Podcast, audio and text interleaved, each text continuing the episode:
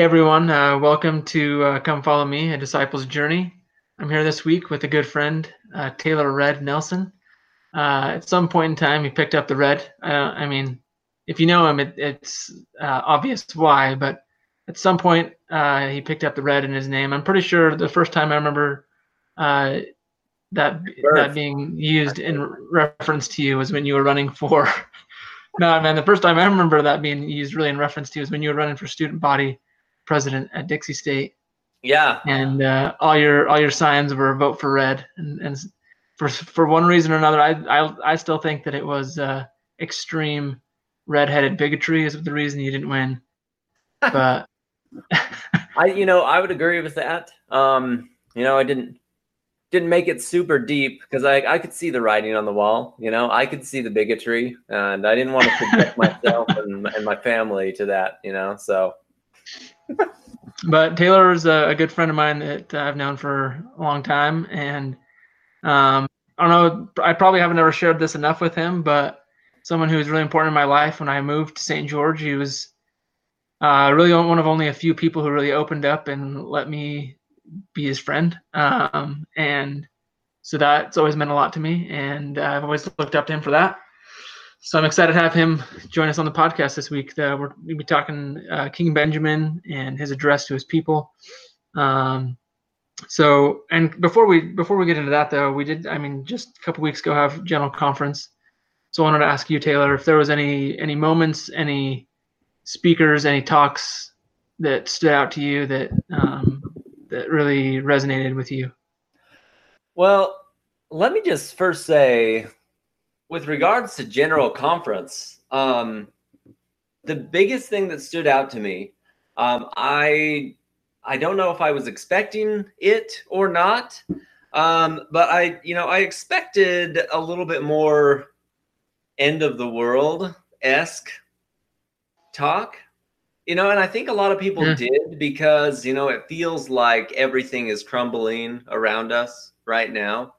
Um, and we just we just didn't hear that much of it. And it was awesome hmm. that we didn't hear that much of it. And i think the reason why is the gospel shines through all this all this stuff that's going on with the covid-19 um, and what whatever side you're on of it you know i have i have people in my immediate circle that are doomsdayers as far as the virus goes. I mean, they think it's gonna this it's gonna sweep the globe like the Spanish flu.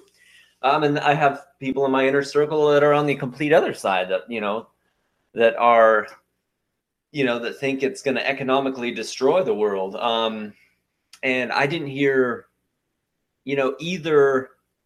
I didn't hear either topic really significantly addressed at conference and I thought it was rather comforting, comforting that we have these 12 apostles and we have this prophet, and they know what state the world is in, and they're just not that worried about it. What they are worried about is now's the time to spread the gospel more than ever. And what they are focusing on right now, just like they were focusing on in the early 19th century, is Joseph Smith saw God the Father and his son Jesus Christ, and he started he started the Church of Jesus Christ of Latter-day Saints as the restored Church of Jesus Christ on the earth. And the message hasn't changed one bit, even though we were the whole world is shut down right now. Yeah. I like that. I like that perspective. And you know, I, have given some thought to that. That you know, in the you, brought up the comparison to Spanish flu. That I'm sure the people living in 1918 also thought the world was crumbling beneath their feet and that the world was going to end imminently. Oh, definitely. There was a there was a this this there was a Spanish flu. There was World War One. That I mean, the thing is, you got to realize, right? Is they didn't call it World War One because they didn't know there was going to be a part yeah. two yet.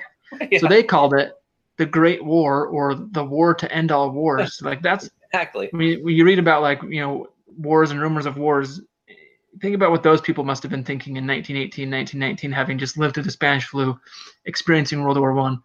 And so, yeah, times are tumultuous now, but there have been tumultuous times before. Um, and what I kind of came away from conference thinking along those lines is, I don't know when the world ends. I don't know when when Christ comes and uh, to the to the Mount of Olives and the Jews recognize him as the Messiah. I don't know when that is, but what I do know is that it we're 200 years closer than when God the Father and Jesus Christ uh, first showed themselves to Joseph Smith. And like you said, that's what ma- that's what matters. And I really like that love that President Nelson in his opening remarks um, pointed that out. That yeah, look, we need to be prepared physically and temporally, but equally important is our spiritual preparedness. And I I really felt like that set the tone for conference. That people mentioned things, you know, and and Elder Holland and a few other people mentioned coronavirus and COVID nineteen, but it was mostly just kind of peripheral mentions. Yeah. And the real the the focus was uh, it, and as it always has been at general conference our spiritual preparedness because that that's what matters because if i mean as a matter of fact that you know to bring this into king benjamin chapter 2 he talks about uh of mosiah he talks about that it's god that gives us breath he says uh i say unto you that if you should serve him who has created you from the beginning and is preserving you from day to day, lending you breath that you may live and move and do according to your own will. And he says it again later too, but the point is that God that gives us our daily breath and that we're alive, he could take that. That could end tomorrow from coronavirus. Yeah. It also could just end because your heart stops beating because it, God God willed it and it's your time to go. And the important thing is that we're spiritually prepared to meet our to meet our Maker to look him at, to look up at him and, and have his image engraven upon our countenances. Yeah. Um, yeah. And so it's kind of stole you there. What what anything else from conference that you that you think of that you want to share? Yeah, I mean, just along those along those lines, um, you know, of the great focus of you know sharing the gospel. Almost every talk talked about how great it is that the gospel is restored and how we should share that message even more so um, and you know, I came out of conference. By the time conference was done, and I'm glad this message was or this talk was towards the end. It was D. Todd Christofferson um, Sunday afternoon. Um, he talked about sharing the message of the restoration and the resurrection, and it came at a perfect time uh, because the more that conference went on um, and the more that theme progressed, I thought less and less about okay, well, what are they going to say about the end of the world and you know, when are they? Yeah. When are they going to tell me when the Savior is is coming again? Um, and my mind shifted from Saturday to Sunday um, about thinking, okay, well, you know, I really need to like, I need to be sharing the gospel more than I am right now. You know, I'm, I'm probably not doing a great enough job of sharing the message of the restoration in particular, you know? And so that D. Todd Christofferson talk that was probably the one that stuck in my mind the most out of all of them. Uh, which he gave the he gave the three the three things that we need to do to share the restoration. Um, it was first your love, second your example, and third using the Book of Mormon. Um, yeah, I, that was probably one of the talks that stood out the most to me because it came at the end after I had already been thinking throughout conference okay what do i need to do better to share the gospel? Nice. Yeah i mean there's uh i think it was also sunday afternoon president oaks um, said many of our members do not fully understand this plan of salvation which answers most questions about the doctrine and inspired policies of the restored church we who know God's plan and who have covenanted to participate have a clear responsibility to teach these truths and do all that we can to further them uh, for others and in our own circumstances and mortality. And so I think that the missionary work also involves ministering and ministering to people who uh, are in the church and who should know the plan of salvation better than they do, and being able, and and sharing that with them as well. Um, sorry about so. That I don't know. it's all good. I don't know what's going on on my side over here. So um, let's transition that then into uh, well, actually, before we do that, so King Benjamin, um, this gives this great speech, and this week's "Come Follow Me" is chapters one through three in Mosiah, and it's him preparing his sons, and then the beginning part of his address, and then next week we will be studying you know, kind of the impacts that it has on his people and their response and and things like that. And what we see next week is that the his his address had a great impact and influence on them. Um, so maybe whether it's this conference or any other past conference, has there or and, and maybe even it's a specific apostle or uh, speaker is there someone or a or a specific talk that has had a, a great impact on you that you like love to go back and listen to or reread? Oh good question and i the most ta- the talks that i think of the most are probably talks by jeffrey r. Holland. Um, he's such a good he delivers so well you know?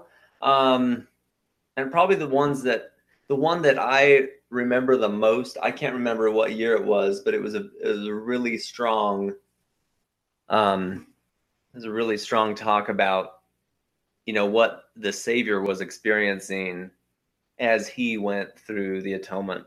Um and as he was you know he he was in the garden of Gethsemane and on the cross and you know how he must have felt when you know when he finally had to just take the journey and take it all upon himself, you know, without the presence of without the presence of his father.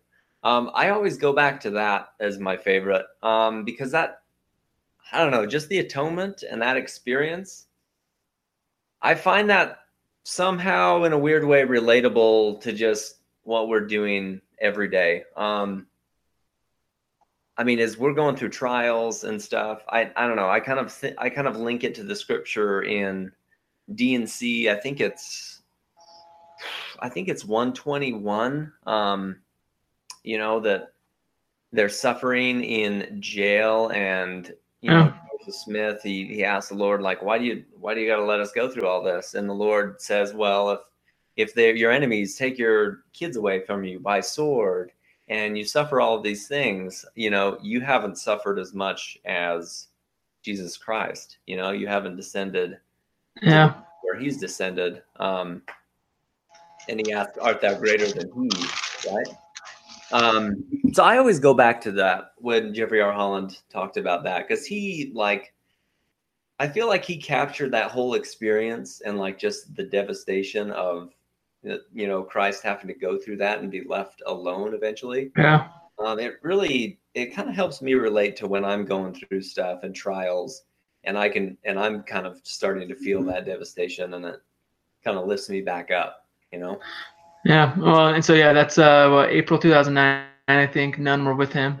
Yeah. Um yeah, that's the one. and and uh how perfect that is because I mean really like the pinnacle of uh King Benjamin's address to his people and then their response and everything is chapter 3 and it's King Benjamin relaying what an angel taught him about the atonement. It's all about yeah. what, that Christ was going to come and what he was going to suffer and what that was going, what that, what that meant, and what that would, what that meant for them and what it would mean.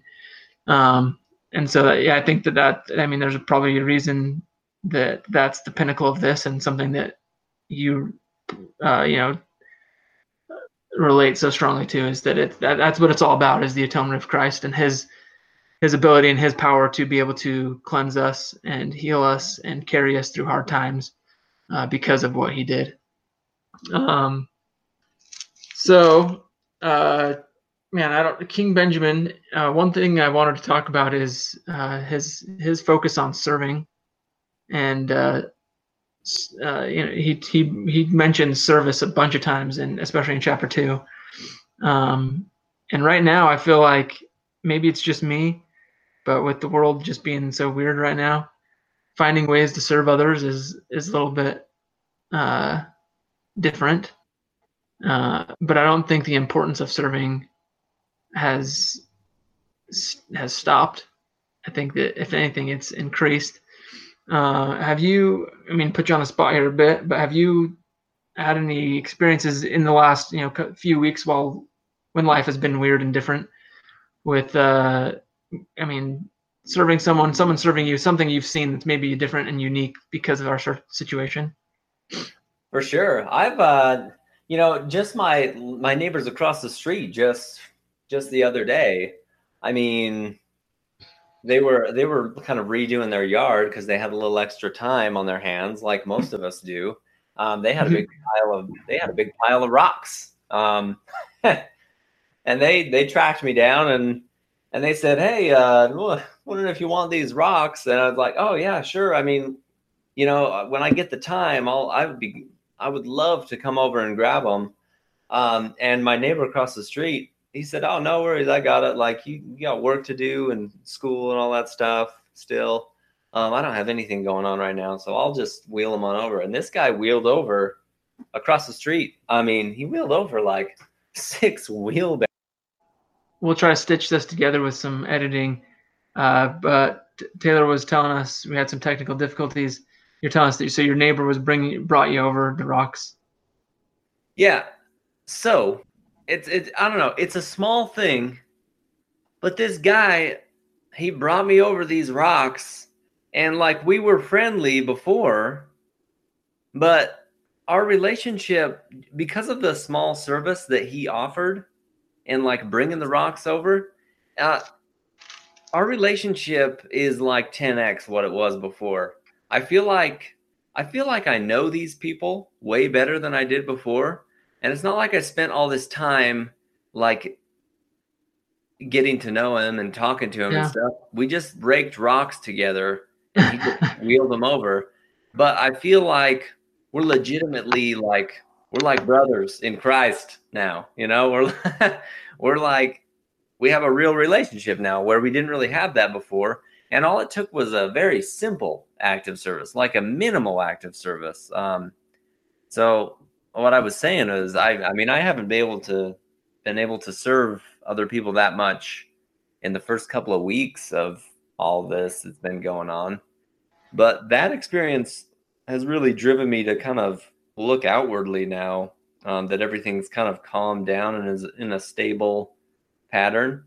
I really want to look outwardly and seek to serve and help those that I minister to a little bit more because um, I think that's a real thing the relationship building. Yeah, that's awesome. Uh, and just for those of you guys listening, uh, Taylor and his wife are actually pretty awesome people. They um, for have been heavily involved for the last uh, several years now in helping to take, take care of his wife's mother, who has a, a pretty rare um, disorder. Yeah, and uh, and I know that that's been it's been a labor of love and it's been intense and um, they're that's something that they do that they live with basically day in and day out at this point. Um, but so I, I just before before Taylor try, tries to leave without without uh, by saying that he's not hasn't done much, but um, the funny thing about that situation is we've been you know we've been in that situation for so long that it's it it almost is just like day to day now. yeah. So yeah, we have a hard time, you know, counting well, it as official service. well, that's the thing though, right? Is that's the way that the atonement works and and when we have a any trial that we have or any hardship is when we turn to him and we are I mean it's a great segue, I guess, into the, sec- the end of second or chapter two of Mosiah yeah. He, he says, and moreover, I would uh, desire that you sh- uh, should consider on the blessed and happy state of those who keep the commandments of God. That you can be having a hard time and being going having a, a difficulty, a trial, some weight to carry, but if you keep the commandments and you turn to Christ, then you can be blessed and happy, and yeah. He makes your burdens light and helps to, and he eases those burden those burdens and takes them from you, uh, so that you can't feel them even at times. It becomes day to day. It's just your normal life, right? Yeah. Um, and uh, so that's kind of, that was actually the last. This is the last question I actually had planned for you, Taylor. Um, unless something else comes up that I blindside you with, and that is. So th- this verse says, "Would you should consider upon the blessed and happy state of those that keep the commandments of God, for behold, they are blessed in all things, both temporally and spiritually. And if they hold out faithful uh, to the end, they are received into heaven, that thereby they may dwell with God in a state of never ending happiness. Oh, remember, remember that these things are true, for the Lord God has spoken it. So I want to ask you, have you seen in your life um, that keeping the commandments and being obedient to the commandments has blessed you uh, in all things, spiritual and temporal? Uh, you know what, dude? It's it, it's impossible to it's impossible to even measure uh, because I look around me. Um, I you know I see a lot of people that you know they get down on life and down on down on their situation, and I mean I get you know I have those moments of stress. Um, I have those moments of you know where where things are just piling up, and I just you know it's really hard to handle everything that's going on. Um, but you would probably attest i am a pretty happy guy. Um, yeah I have a lot true. Of, i carry a lot of joy and a lot of happiness with me. And i tend to try and carry that. And it, it's not a it's not a very heavy effort that i make to carry that joy with me and I think part of the reason that that joy is with me so much is because my parents just did a, such a good job of ingraining the commandments and keeping the commandments in me. Um, you know, I that my motto really in life is just do what you're supposed to, keep the commandments, and the Lord will take care of you. I remember, I remember my mission president he was he was a big finance guy. He was a CFO at a Price Waterhouse Coopers before he was his mission. We, he was a mission president. He would ask all of his missionaries in their exit interview, like, "Okay, well, you know, Elder, what's your what's your plan for life now? You know, now that you're yeah. done with your mission." This is their exit interview, and I remember, I remember looking at him and just saying, "I don't know." Like I don't have any plan. Like my plan is to get home, find a wife, and just honor my priesthood and keep the commandments. And I've taught people every day on my mission that if people would just keep the commandments, that they would be blessed and happy. That Mosiah 241, I read that to people multiple times. Like honestly, every day, multiple times a day, I would read that to people. Yeah. And I believed it. I believed it. I still do believe it. If you keep the commandments and you do what you should, you will be blessed and happy. Uh, no matter what your financial situation is, no matter what your physical situation is. I know people in in a in a wide variety of financial and physical situations, and everyone who keeps the commandments are they're blessed in their own way, and they all have this joy. And i think i think i have that to an extent. And i totally attribute it to my parents just just teaching me the ways and teaching me that that i can be that way and i can be happy no matter what happens because i'm keeping the commandments. And i'm so appreciative of them for that. Yeah that's awesome. And i i makes me think of early on in matthew uh christ and the his and his followers uh they get on a boat, right? And uh, storm comes up.